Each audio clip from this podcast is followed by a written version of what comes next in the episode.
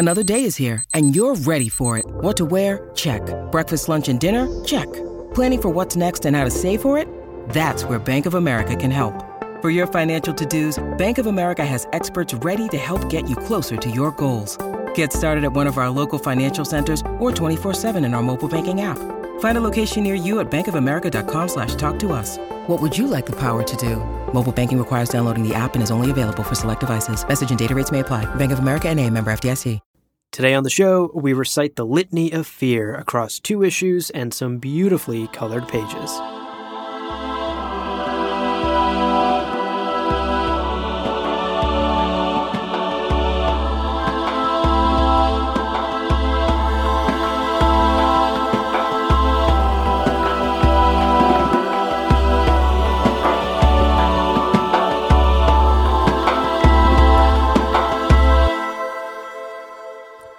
Welcome to Gom Jabbar, your guide to the iconic world of Dune.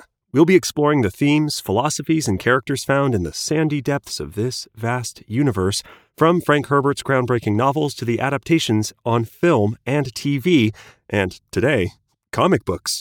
My name is Leo. And my name's Abu. And today we are talking about the ongoing prequel comic book series Dune House Atreides, which uh, Change of Pace is written, or based on the novel series, written by Brian Herbert and Kevin J. Anderson. That's right. I'm a big comic book reader. I don't know about you, Leo. Mm, yeah, but, I dabble. Uh, yeah.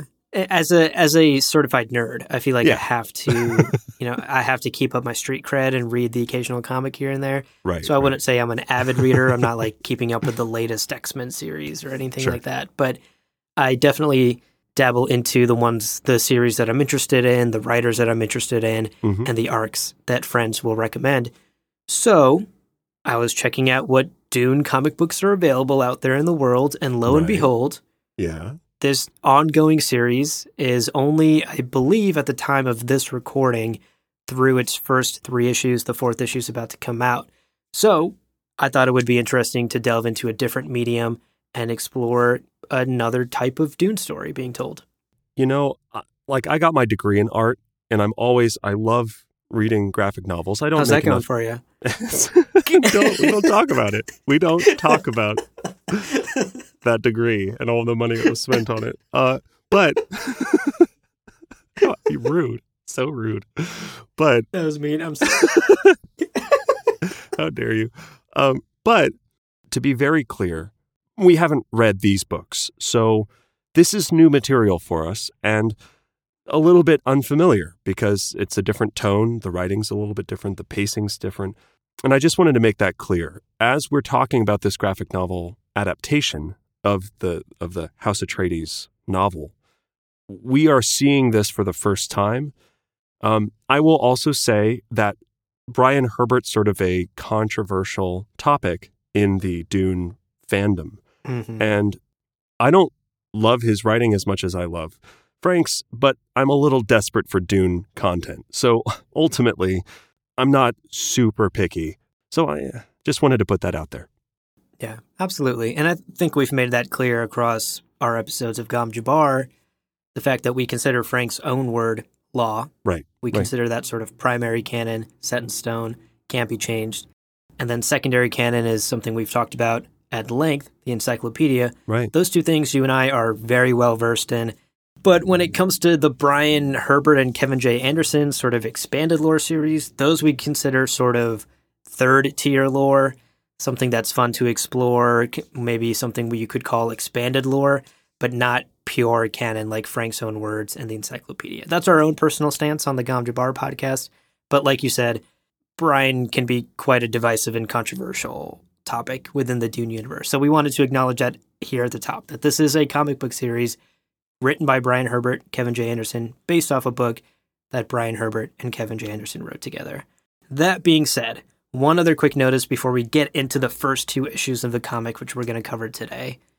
This will be a spoiler episode. It's tough to cover a prequel book or a prequel comic book without prior knowledge of what happens in the actual Dune series. Right. So if you haven't read Frank's original Dune series, Some of what we might touch on might delve into some light, light spoiler territory, but we want to make that clear right at the top because we know we have a lot of listeners who are diving into Dune for the very first time. I would say for the first book. I I can't Definitely really for the first book. looking at what we're going to talk about. I can't if you haven't gotten to like Messiah and Children of Dune and God Emperor of Dune and the the fifth and sixth books. I, I think you're probably safe. Mostly, what we're talking about is characters who sort of preempt events in the first book. So we will be talking about those things. Uh, so yes, spoiler warning: if you haven't read or experienced the first Dune story, just be aware. Totally. Okay, so now that we got some of the housekeeping out of the way, Yes. let's get into the actual comic book itself. Starting with issue number one, we kind of broken down into scene by scene. The the comic book is written fairly linearly. It jumps from one scene to the next. So we're going to take it scene by scene, discuss our thoughts, connect some of the lore to the original books, and discuss some of our, our thoughts and opinions on it and share some of our insights. Indeed. The opening scene of issue one is in Arrakis on the iconic planet of Dune itself. And the comic opens up with an ornithopter flight, very similar to the one that Paul and his father Leto take with Liet Kynes in the first Dune novel. Except now we are decades earlier and we are joined by a young Vladimir Harkonnen. Dude, looking great, by the way. Looking great, my Looking- guy. Yeah, like he. This is pre COVID twenty, right? This is like pre. he's looking live, looking very strong, very, very, you know, Baron like. Honestly, Yeah, yeah. And I noticed, I don't know if you caught this, many of the Harkonnens in this comic book series, all of them actually, are redheads. So we're sticking with the David Lynch I hadn't noticed. that, 1984 funny. film adaptation. Gingers, all of them. Yeah, all of them. so young Vladimir Harkonnen is in this ornithopter and he's overseeing a spice harvester doing its thing, harvesting spice in the desert. Right. And then a spice blow explodes right underneath the harvester and it takes out all the workers on the harvester, blows up the harvester, and they lose it. And we get to see a contrast to the way that Paul and Leto reacted to losing a harvester versus how Vladimir Harkonnen, their bitter rival and an antagonist in the Dune series, reacts to a very similar event. He freaks out about the loss of cash. yeah. It's that money. It's worried about the that assets money are he gone. lost. Yeah, Yeah, I mean, he, like direct quotes I wrote, wrote down here. He says, "quote The factory, that was a full load of spice." subtle. It's very subtle. You can almost start to get a sense of what's important to him. I think. exactly, exactly. Another quote. Let me th- let me hit you with Sure. this one. Yeah. Quote: More equipment losses to report. I'll never be able to hide this from the emperor. End quote. Yeah, Leo, do you think Vladimir Harkonnen is hiding things from the emperor? he's trying. Although maybe this one he can't. You know, but again, you're so right. This is him very directly worrying about profits and worrying about his own neck and kind of his reputation versus Leto being so quick to say, no, no, the harvester, whatever. That's just equipment. It's the people that, that matter. Like, let's get them onto the ornithopters. But we can't. They're too heavy. It's okay. We'll figure it out. You know, very different priorities there. And this is really driving it home. Yeah, absolutely. I think it was very intentional to o- open this comic book series and this story with that scene in particular. If you know anything about Dune, which you presumably do if you're reading a prequel series, Right, right. then this is a scene you will immediately recognize because it's such an iconic scene from from the first Dune novel. But then from here, Leo, we jump forward and we meet another young version of an iconic character. Right. In fact, someone that we never met in Dune, Yeah, only heard about. only heard about, but now we meet him, Pardo Kynes. Also looking great. Looking great. Looking so good. I mean, goals, really. But he, uh, this is, by the way, the, again, this is the father of Liet Kynes, uh, and he is having an audience with an aging Emperor Elrood IX on the capital planet of Kaitain, which we just talked about in our Planets of Dune episode. Looking great also. The planet, I love the illustrations of this planet. Looks looks exactly like I would picture it, right? Shiny, rich, this is, again, following 10,000 years of House Corrino being in charge and saving up those sweet dollars, taxing planets. yeah, yeah, absolutely. I do. That's what. I, that's one thing I appreciate about this comic series in particular. We're getting to visit some planets that you and I again talked about in our Planets of Dune episode that we probably won't see in the films. Right, right, right. At least for a long time. Probably not until sequel films. Right. So it's really fun to get to at least see some sort of visual interpretation of them. And like you said, Kaitain, we visit here. We meet Emperor Elrood IX, another character that we vaguely, vaguely hear about in the novels. Uh, we get to see him in the flesh, in the very wrinkly, wrinkly flesh. Angry, here in the comic book yeah. series. Yeah, exactly. so Pardo arrives and he doesn't know why he's there, and the Emperor explains to him, "Hey, you were. I'm giving you an assignment. You are now the Imperial Planetologist of Arrakis. We want you to go to Arrakis and figure it out. How does the spice work? How do the worms work? We want you to figure all of that out because you're the best of the best. And this is obviously where that chain of events starts that ends or at least it kicks off the series of Dune in the first novel. So we see the origin point of his assignment here. Right. And I do like this scene. I like this conversation, right? I mean, in Pardo's examination of Kaitain, he's mentioning, man, there are trees this tall on Bela Tegeuse, right? And this is another planet that we explored in the Zensunni Fremen episode because this is one yeah. of the planets that they ended up on uh, for a time. And he, he also mentions later Salusa Secundus. But I like this conversation because it does kind of give you a peek into the mentality of Pardo Kynes. He's asked, Why did you go to Salusa Secundus? He volunteered to go study Salusa Secundus, and his answer is like, A damaged planet teaches so much more. You can learn so much more from it. And he's yeah. fascinated by that challenging place versus somewhere that's like nice, right? And when he's told you know, when we see Paul told that he's going to Arrakis, it's sort of like, oh, God, really? Right. We see Pardo assigned, not even given a choice. You are hereby basically committed to going to the this terrible planet covered in sand and it's dirty and hot. And he's like, hell yeah. rock on. I've been curious rock about on. this planet. He's immediately nerding out, like, oh, yeah. And I've heard that it's called Dune by the natives. And oh, I've always been so interested. And I love it. I like, I love his energy. I love what he brings yeah. to that scene. It's great. Also, did we mention he's looking good? Yeah, he's like, looking great. the beard. Goals in the facial hair. Yeah, looking great.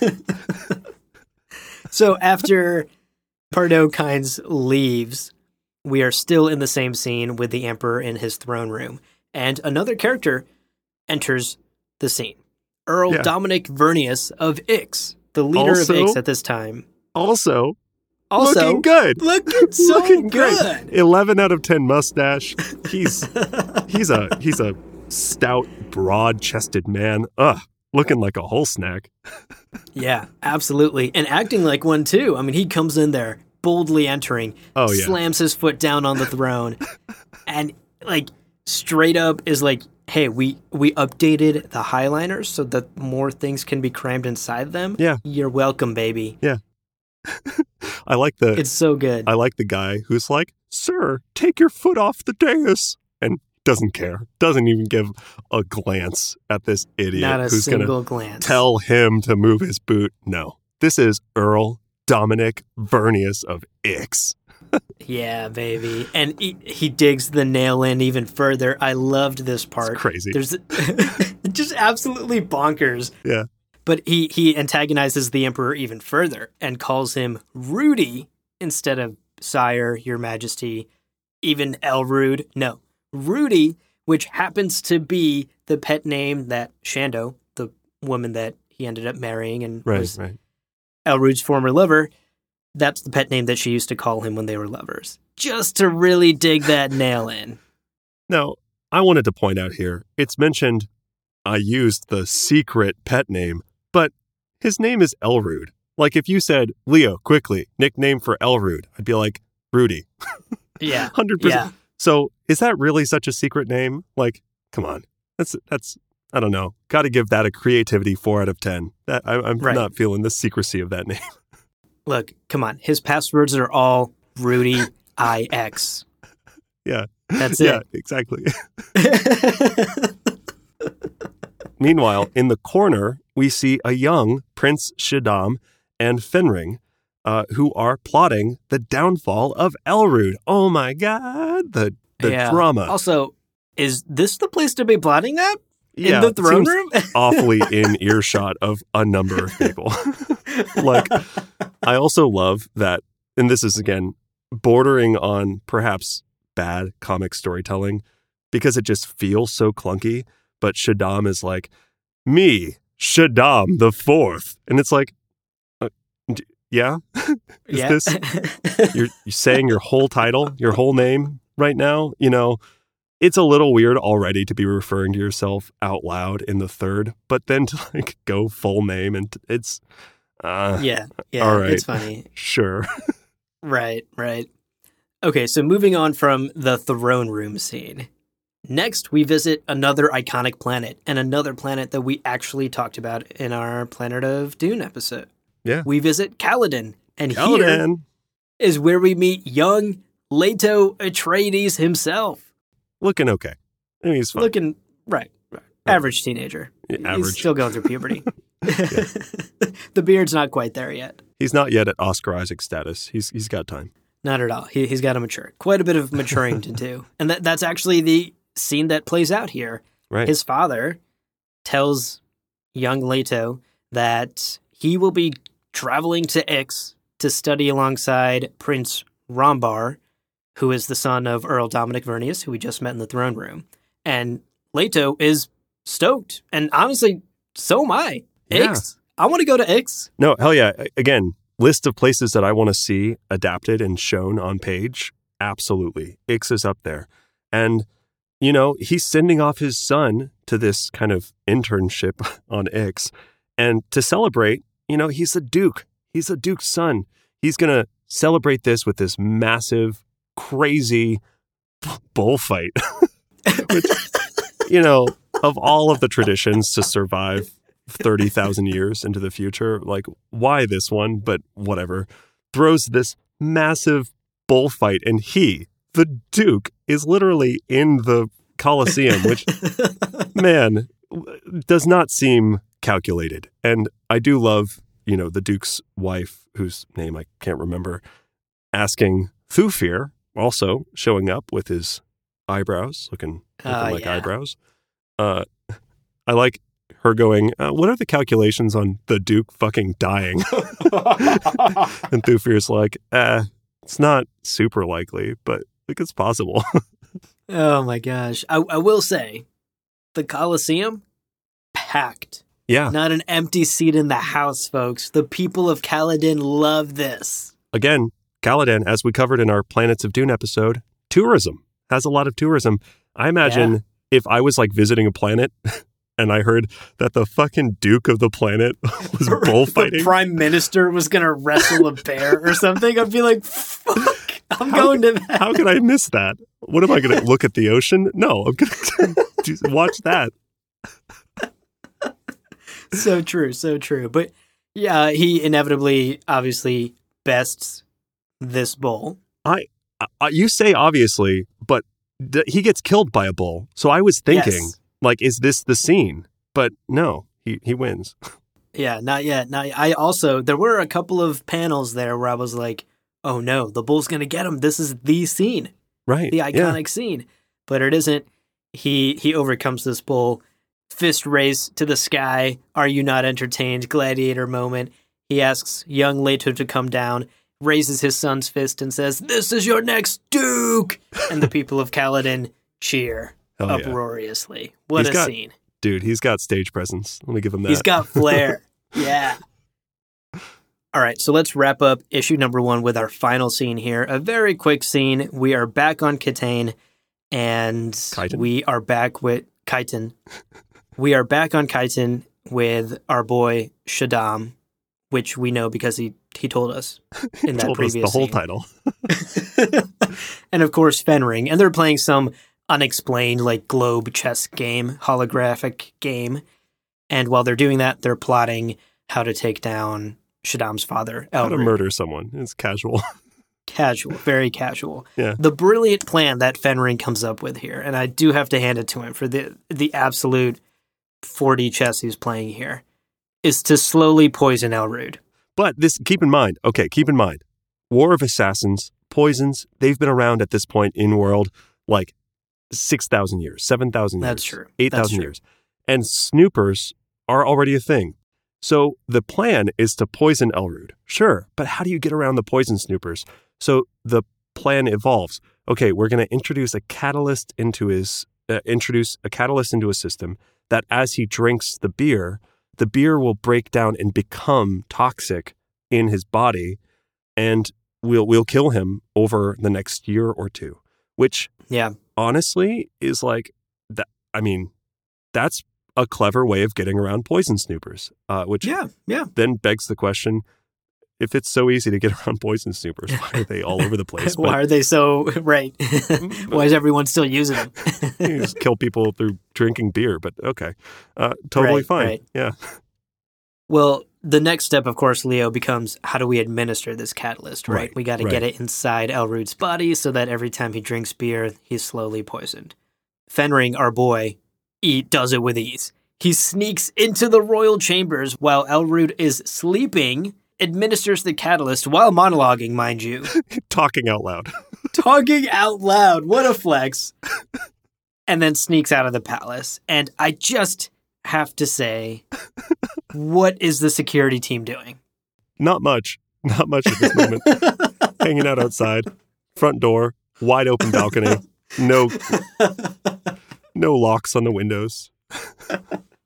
So funny. He inexplicably breaks in and does it. But it's uh you know, at, at this point we've confirmed Elrood has the catalyst. He will be poisoned in the next year or two. And we've set up our dramatic arc for these two characters. Which, honestly, cool. Yeah. I mean, Yeah. again, this idea of secession and the idea of how power is handed off, this is very accurate within the world of Dune. So it's fun to see this seed planted, almost literally, knowing then that this is going to grow into Shaddam's rise to power, also explaining Fenring's prominence in court when we meet him in Dune. So cool. Very cool. I- I'm glad we got a little bit of Fenring in this issue. So let's move on to issue number two. We pick up issue two with our opening scene with our boy, our pretty boy, Pardo Kynes.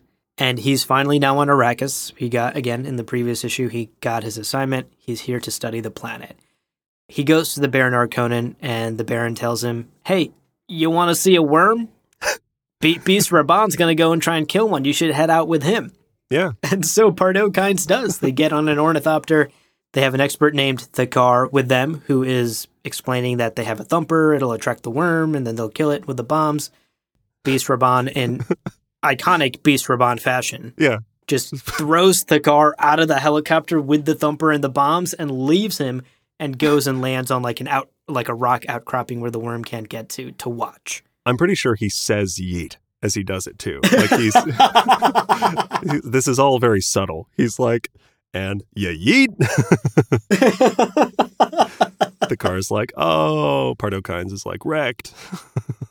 totally, totally. This is also remarkable because Thakar has just been ex- established as a very valuable asset to everyone. He is the expert. He knows what's going on.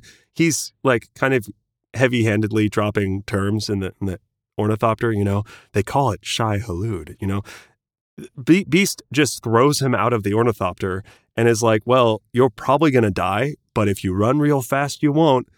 And th- first of all, it's not even how that works. You're wrong, Beast. you, you want to walk without rhythm or don't move at all.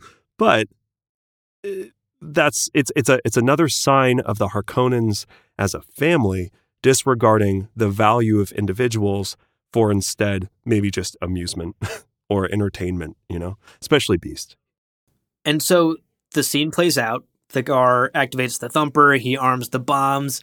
The worm is on the way, and Thakar runs for his life. The worm arrives, attacks the thumper, which is right next to the bombs, and presumably eats the payload, which explodes. Beautiful And panels, by the way. Yeah, gorgeous panels. I did. I, I agree. I loved the artwork here. Thakar miracul- miraculously survives by standing still and not attracting the worm away from the bombs and the thumper. and the worm dies. And so Pardo. Kynes, mission accomplished. We're done here, folks. Beast Rabban, Pardo Kynes, they climb down from their out rocky outcropping, come up to the worm. Beast Rabban is stoked. He's like, I'm going to get this trophy. Everyone Yeah. on, back on Giedi Prime is going to be so jealous. Ugh, gonna get those chicks. They're gonna be so hot and bothered when they see that Yeah. 400 meter long body. yeah, absolutely.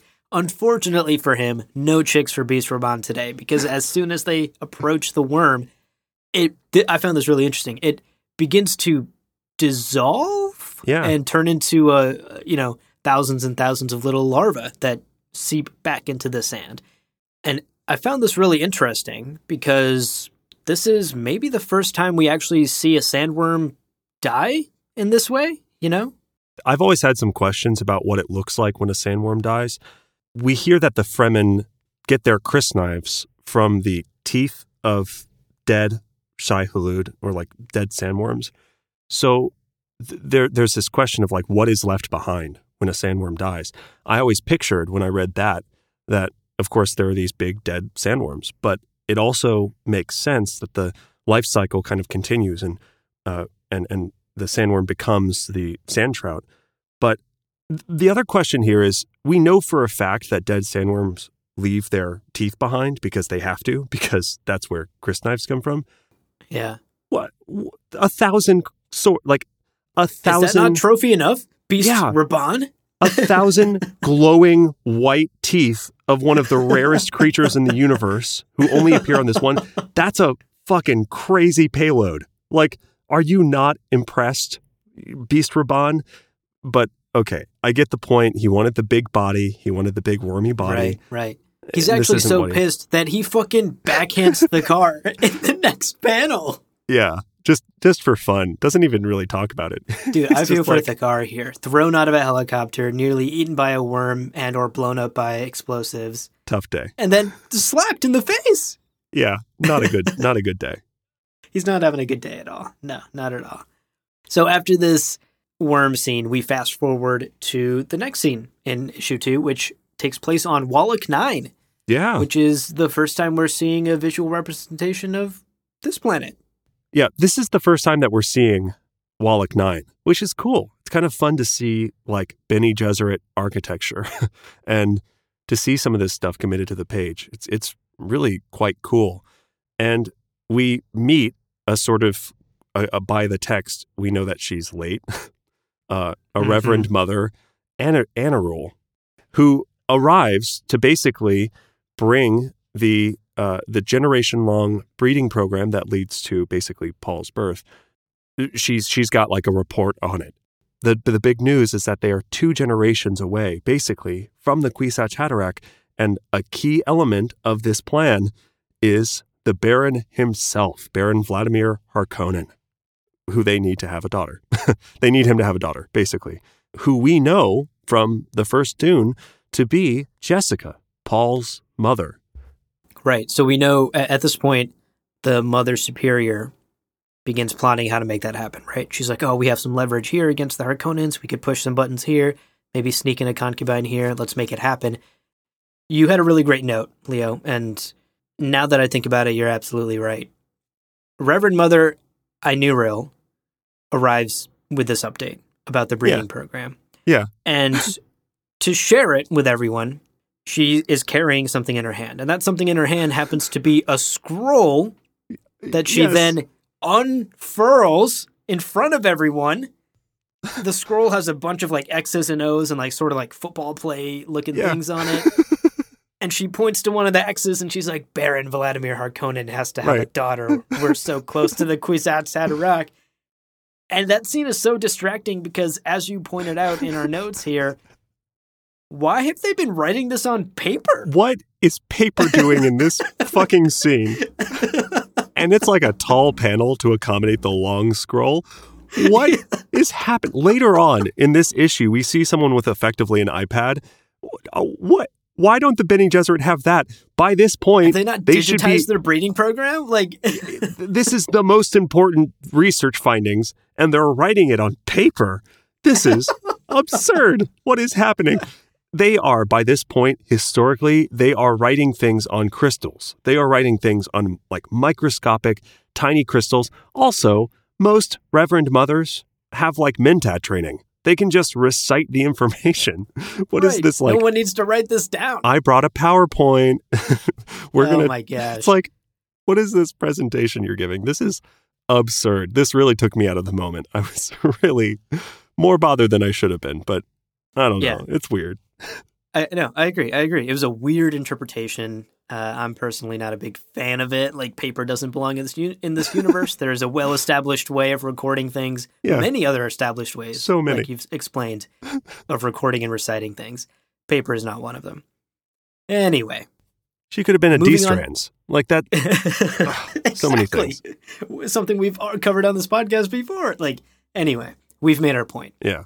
Get that paper out of my face. We'll move on.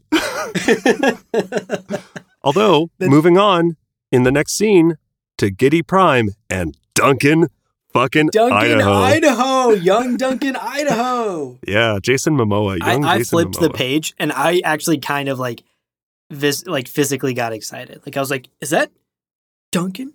Motherfucking Idaho? It's Duncan Idaho, man. We're seeing him. We're seeing him on the page. You know, in the Dune book, we hear his hate for the Harkonnens. We hear about he, he's always going on about how much he hates the Harkonnens. We get to see the foundation of this hatred. We get to see the essence of his kind of trauma that is associated with this family. So he is being hunted by basically Harkonnens who are just like toying with him. They are having the time of their lives doing this like human hunt, which again, subtlety is the name of the game. Did you know the Harkonnens are bad people? They hunt Right. humans for sport. it's like, Right, right. I mean, an absolute vile thing to do with a prisoner and a child at that. yeah, And it, you know, again, if we haven't beaten the dead horse of Harkonnens are bad, here we are, another scene continuing to beat it. Totally Right. agree. And he actually demonstrates a kind of a cool move. This is I really liked this for how it tied into the physics of the Dune universe. He to escape these guys who are firing actual laser guns at him. Uh, again, he mentions like, "Oh, I thought they were going to use stunners." No, they're firing actual laser guns at him.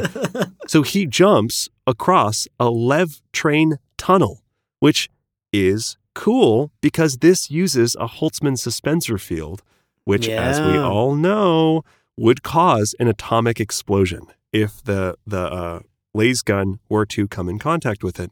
So really clever stuff, right? You're you're escaping behind a barrier that they cannot shoot at, lest they you know destroy themselves as well.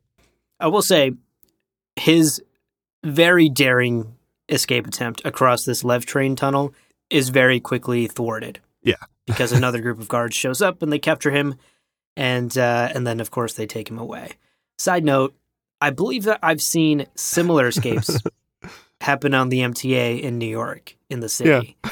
People just jumping across train tracks, The cops are like, escaping from the hard Tony, You can't shoot at the subway. Your bullet will set off an atomic explosion. So I And will say, uh, the, pa- the these panels were well drawn and easy to imagine, but Yeah. I've seen this happen in real life.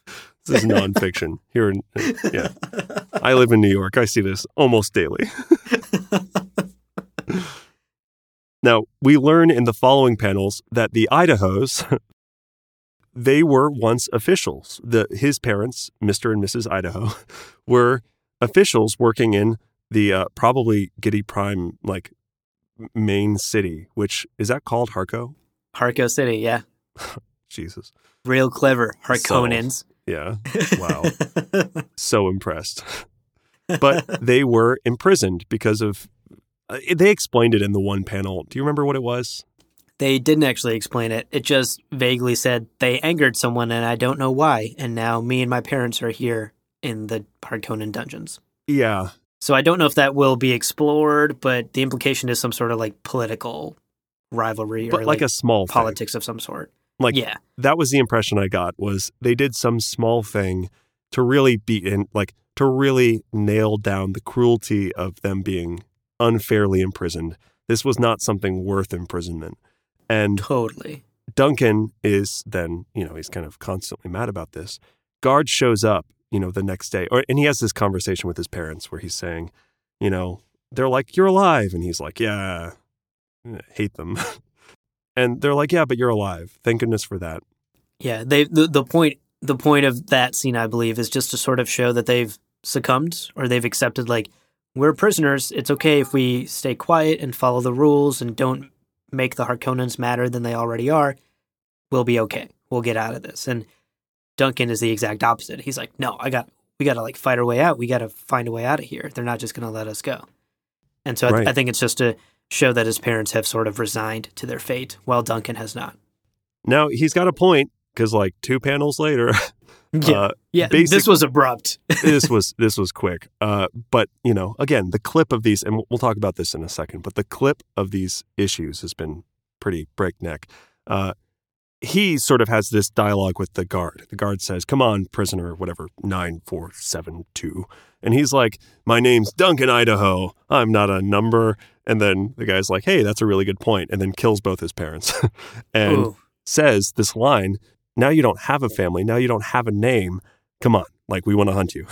let's let's go have a fun old hunt." So Duncan's mother and father are dead, and Yeah. he's off to uh to be hunted. And that was Beast Rabban, wasn't it? Yeah. I, I, I actually had to check because it didn't make it clear, but I went back to the early panels with the Beast Rabban scene, and he's got the same redhead sort of comb over that he does in, that scene as well. So, I, Okay. yes, I believe that's Beast Rabban. Pretty sure he's not named, but like pretty sure. Yeah. I appreciated the scene quite a bit for multiple reasons, actually. We saw Giedi Prime. Again, something we talked about in our Planets of Dune episode, and a planet we may or may not, there's a slightly higher chance of seeing it in uh, the upcoming film, but it was kind of cool to see Giedi Prime here, and it looked kind of how I imagined. Yeah, Like yeah. this sort of cyberpunk Blade Runner esque, like future dark capitalist dystopia, dark, yeah. A lot of like neon lights and median Yeah, just photosynthetic viability. exactly. to quote the like salty planetologists who are like, that place Yeah. median sucks. exactly, exactly. So I appreciated this scene for getting a glimpse of Giedi Prime. I appreciated this scene for meeting young Duncan Idaho and seeing the the spirit and the the fighting spirit that's in him even at such a young age.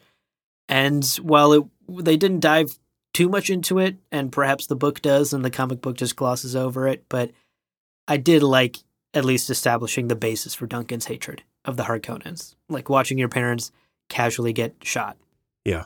Is enough to tip anyone over, you know? And it so I, I, I quite liked this scene. This was maybe my favorite scene of this issue. It, it was it was it was fun. It's good. All right, so let's wrap up with the final scene of issue number two. This is a pretty short one. We find ourselves on a Spacing Guild Highliner orbiting the planet Ix. And Leto Atreides is obviously on this Highliner. In the previous issue, his father told him, hey, you're going to go do your internship on Ix. So that's what he's here to do. This men in black looking character Yeah. walks up to young Leto Atreides and he's like, hey, let me take you to the shuttle you and a few other people are going down to Ix. Not many people go to this planet anymore. Right. Because of like embargoes and safety procedures and things like that. And that's that's by the way, that's the way it is. I mean, uh, we we get Yes, a great That's line from Dominic. for sure. Yeah, and Dominic mentions it where he's like, "No, you can't send people to the planet because that's the way we do it. Like we don't explain how we do things. We we are secretive. That's the way that we're that it's done." Yeah. Right. That's part of the contract. We we make the shiny gadgets. You don't ask questions or sh- send people to our planet unannounced. Sort of thing. 100%. Yeah. Yeah. Definitely. So that's what happens here. And then uh, Leto go, gets into the shuttle and shoots down to the planet Ix. We see a glimpse of the iconic Atreides signet ring, which plays a significant role in the first Dune novel. So it's cool to get a get a shot of that here. And then Leto lands on the planet, and the entire time he's thinking like, "Where are all the cities and the skyscrapers? Like, I don't see them yet. It's like a technologically advanced planet. That's kind of weird." He lands. It's a desolate barren sort of wasteland area and the shuttle just zooms off like right away leaves him there Hate when that happens. and Yeah, hate when that hate when the bus just zooms off after Your Uber driver off. drops you off in the shitty like warehouse district and then just takes off. Oh man. Exactly.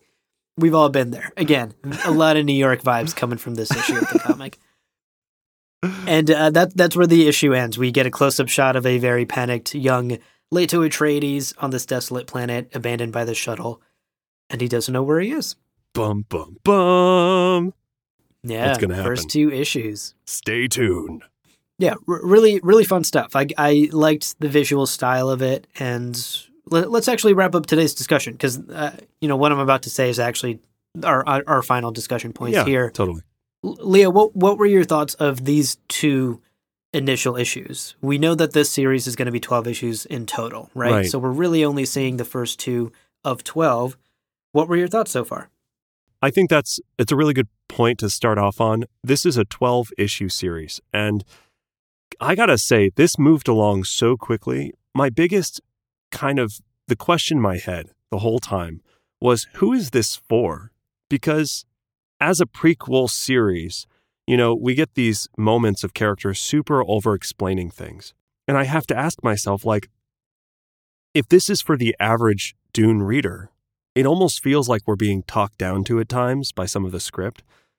But at other times, if I wasn't a Dune, you know, nerd, I feel like I would be lost because it's jumping so quickly between these very different planets of Yeah. currently absolutely unrelated panels and like characters and scenes and and plot points that makes sense if you know what happens in Dune, but is hard to like tie together without any prior knowledge. Um, all of that criticism aside, I'll say that the art was beautiful. The uh, worlds were wonderful. I loved seeing uh, uh, Wallach. I loved seeing uh. I loved seeing Giedi Prime. Everything looks great, and a lot again. Loved the Fenring setting up the poisoning of of uh, Rudy. Rudy. Rudy, as his lover secretly called him. Uh, it, you know, there were some really great moments, a lot of really fun moments. And again, I love Dune stuff. I'm not, as much as I'm being kind of harsh right now, maybe, I love Dune stuff pretty unapologetically. So I, I enjoyed it. What about you? What were your kind of overall impressions? I mean, you basically said it. I'm right there with you. More Dune is best Dune, in my opinion. Like, I Yeah. love Dune. I want more Dune to exist. But at the same time, as a huge Dune fan, it's hard not to nitpick and criticize whenever there's an expansion of the lore or an adaptation. Yeah. And so I, I'm with you on many of the many of the points where I believe this these two first issues at least kind of fell short or felt weird. I totally get your point about who is the audience here because Right. I don't imagine this comic series as the one that new Dune fans who are maybe just now hearing about the Oscar Isaac Timothée Chalamet movie are going to jump into, right? Like this is a prequel series in the sense that the assumption is you've already read Dune and you're reading this because you want more lore or more characters or you want to hear the backstory. So I agree that maybe this these first two issues are very introductory and they're setting up the major plot lines and we'll kind of drop the explanations as we get into the series in future issues. But I agree that it does feel like it's li- talking down to someone who would have already read even just the first Dune novel, not even all six of the original books, Right. you know. Right. But overall, I agree. I really enjoyed the art. I loved seeing the distinct planets. I think that's important for any sci-fi universe is Yeah. Yeah. the planets being characters in and of themselves. And I think in this case they are. You you could show me in the next issue a shot of Kaitain and y- without the text and I would recognize it, right? Like Right. they right, have right. they've distinguished that and I really appreciated that in the artwork. Uh, some of the panels like you mentioned were beautiful. Leto's father fighting the bull, really really tense scene, some great panels there. And uh, I, I enjoyed these first two issues. They felt a bit slow, they felt a bit introductory, but I'm hoping the story ramps up and we get into the real meat of it as we get into more issues in the future. That shot of the sandworm blowing up was just so beautiful. Beautiful. Yeah. Yeah. really remar like that stuck in my head. I, I, I finished the book and was I finished the the issue and was still thinking about that. Really beautiful art. Yeah. Agreed. Agreed. So, speaking of future issues, I want to end the episode speaking directly to our listeners. Let us know what you think of episodes like this. This is sort of different and experimental for us, Leo, right? Yeah. Like we usually cover deep lore. We did deep dive into Frank's novels and his world and the themes and philosophies of the encyclopedia and, and Dune itself. This is different for us, covering sort of Dune content outside of that core of just the lore and the universe and breaking it apart and breaking it down. So let us know if you like when we do things like this and if you want us to do more of it. Uh, we intend to continue reading this comic book series and Right. we intend to read all 12 issues of it. But if you would love for us to continue covering it in some capacity, please reach out to us, gomjabbarpodcast at gmail.com, and let us know your thoughts of episodes like this. I'll also say, you know, when the show eventually happens, when it happens, if it happens, when the movie happens, we're going to talk about it. We're going to do episodes about it. And this is kind of a pilot for us. We're trying out this new format of talking about a thing uh, and not just coming up with a topic out of the thin air. So, any feedback you have as well is immensely appreciated. Well, friends, there is no real ending. It's just the place where you stop the recording. But this podcast is always one step beyond logic, so help us spread the word of Muad'Dib and leave us a review on Apple Podcasts. And be sure to check out the other shows on the Lore Party Podcast Network on loreparty.com. You can also follow us on Twitter and Instagram at lore underscore party.